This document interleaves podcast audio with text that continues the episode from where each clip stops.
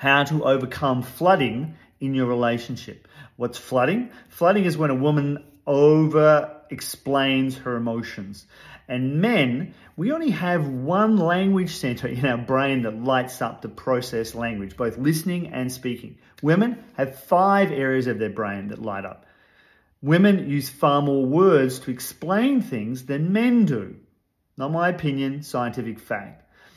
And what you'll see is a man literally, after maybe five, ten minutes of her explaining her emotions and what's happening for her, or explaining what the problem is, and generally, unfortunately, she steps in the masculine state these days for most women uh, in a relationship. And in the masculine, it's going to sound like criticism to him, and he's going to shut down. So that's effect number one.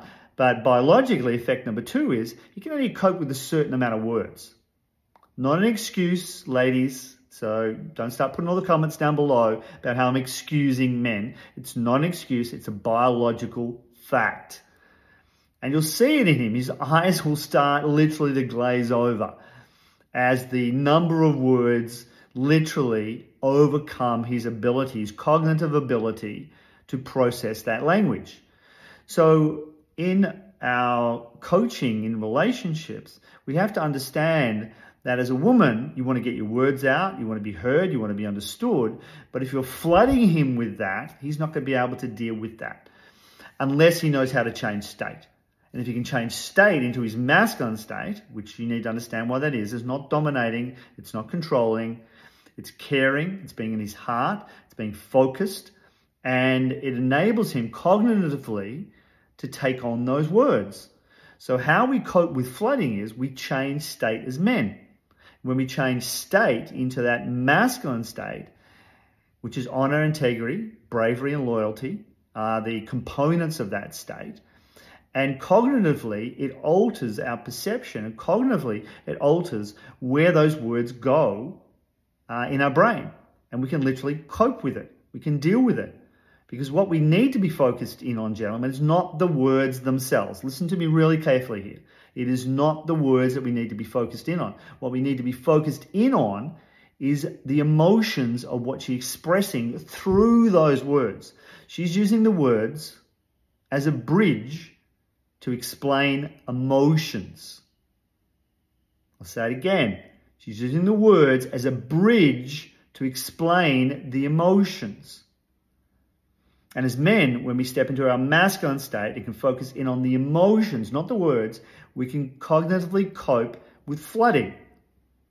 And when we feel the emotions, then we know what to say. In fact, in the state, the words come out perfect.